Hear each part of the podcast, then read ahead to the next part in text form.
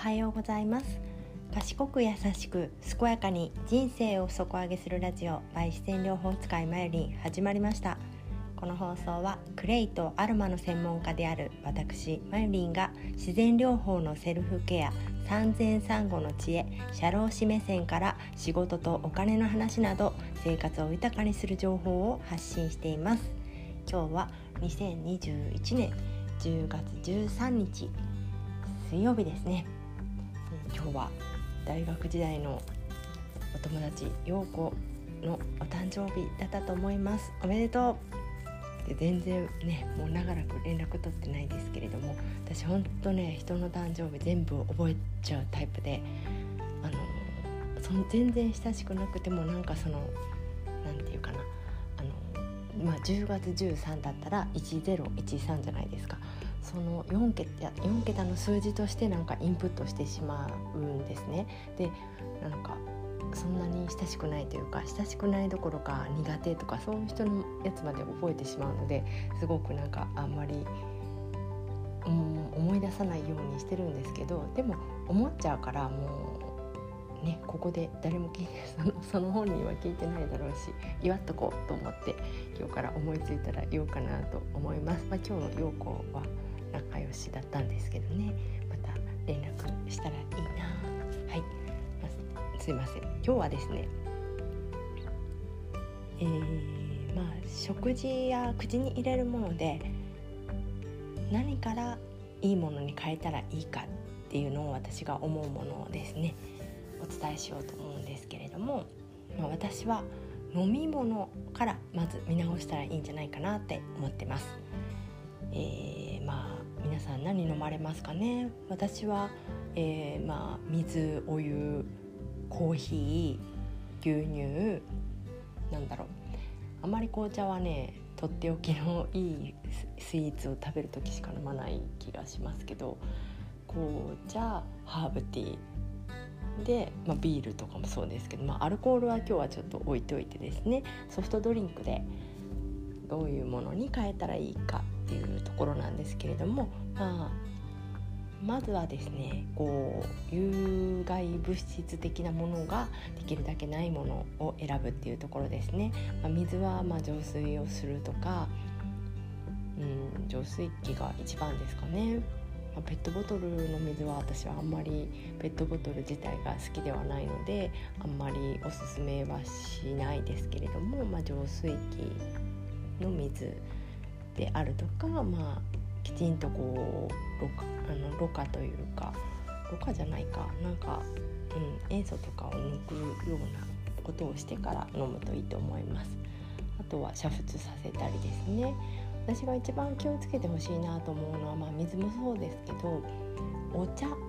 コーヒー。紅茶。そういうものですね。お湯につけつけてじゃないな。お湯でこう抽出するようなものは特に無農薬に気を使ってほしいなって思います。うん、もうそのまま洗わないじゃないですか野菜とかだったらねじっくり洗うとか皮を剥くとかそういうことができるんですけれどもお茶はまあ私はあの市販のものとかあの無農薬じゃないものは一回お湯にくぐらしてから使ったりしますけれどもやっぱりねあの味が大事なのでお湯にくぐらしてしたらそあの薄まっちゃうじゃないですか。だからもう飲み物に関してはほぼ100%無農薬を心がけています。で牛乳がですねちょっとそれが難しいんですけど、まあ、私は牛乳をガブガブ飲むわけじゃなくってコーヒーそのままだとちょっと胃にきついからあのカフェオレで飲むっていう感じで味のために飲んでるので、まあ、そこまでいいかなと思うんですけれども、まあ、できればあの遺伝子組み換え飼料を使っていない牛乳ですね。牛から取った牛乳。で最近たまに買ってるのがあのグラスフェッドの自然放牧の牛乳を買ってますすっごい美味しいですけどでもネットでしかなかなか買えないし結構やっぱりね高いんですよね1本800円ぐらいするかなうんでも、まあ、月に1回ぐらい注文するのはいいかなと思って最近頼んでるんですけれども、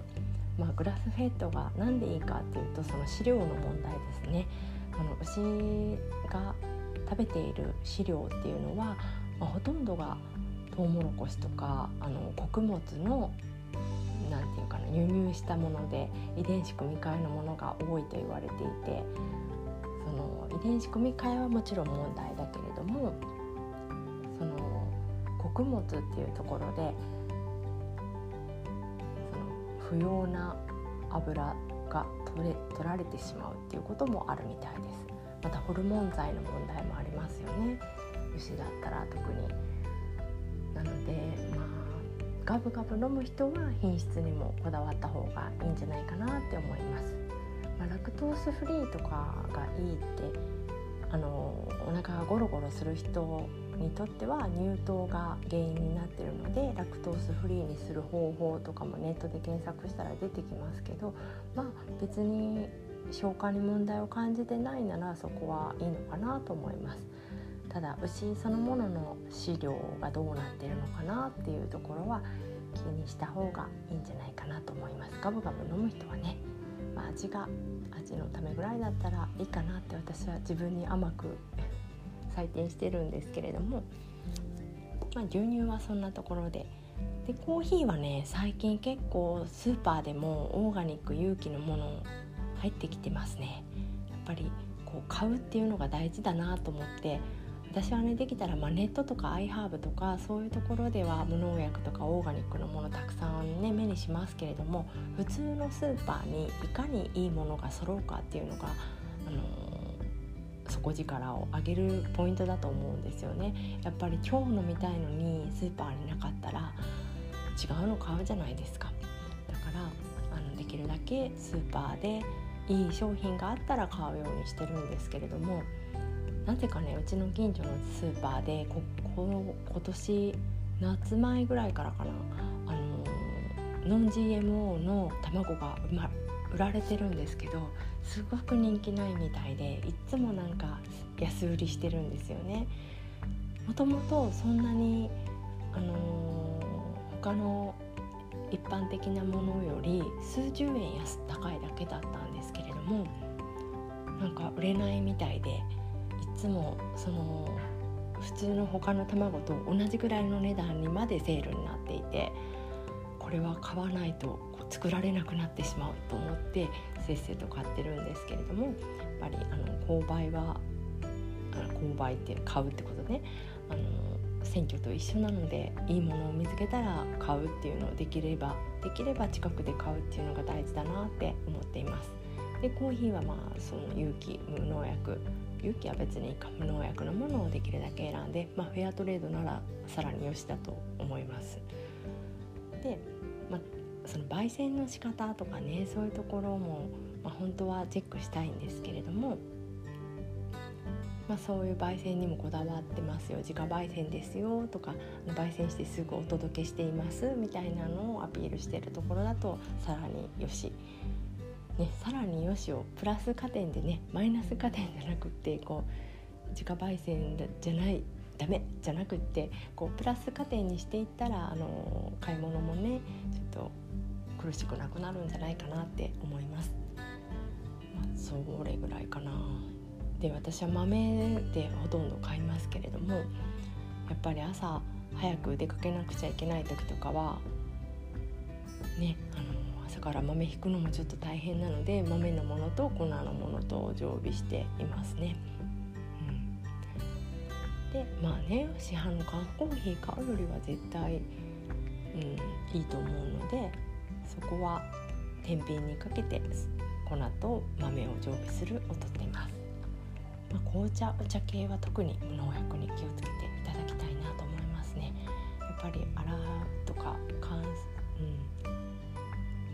洗う洗って風味が落ちるものだと思いますのでね。ハーブは、なおのことだと思いますけれども。あとはねこうティーパックティーパックにも気をつけたいなと思ってます。ティーパックね漂白されたものがほとんどですよね。私はえーと、使うなら無漂白のものを選ぶしその漂白のものでティーパックに入ってるものはティーパック開けちゃってあの普通に茶こしでやりますね。うん、何でできてるかわからないとかね。のりのその接着のものがどうかわからないとかそういうところをちょっと気をつけてますね。はい。今日はえー、飲み物をどんなものを飲んでいるか。ちょっとちょっとだけでしたけどどういうことに気をつけているかについてお話ししてみました。何かの参考になれば幸いです。それではまた。いってらっしゃい。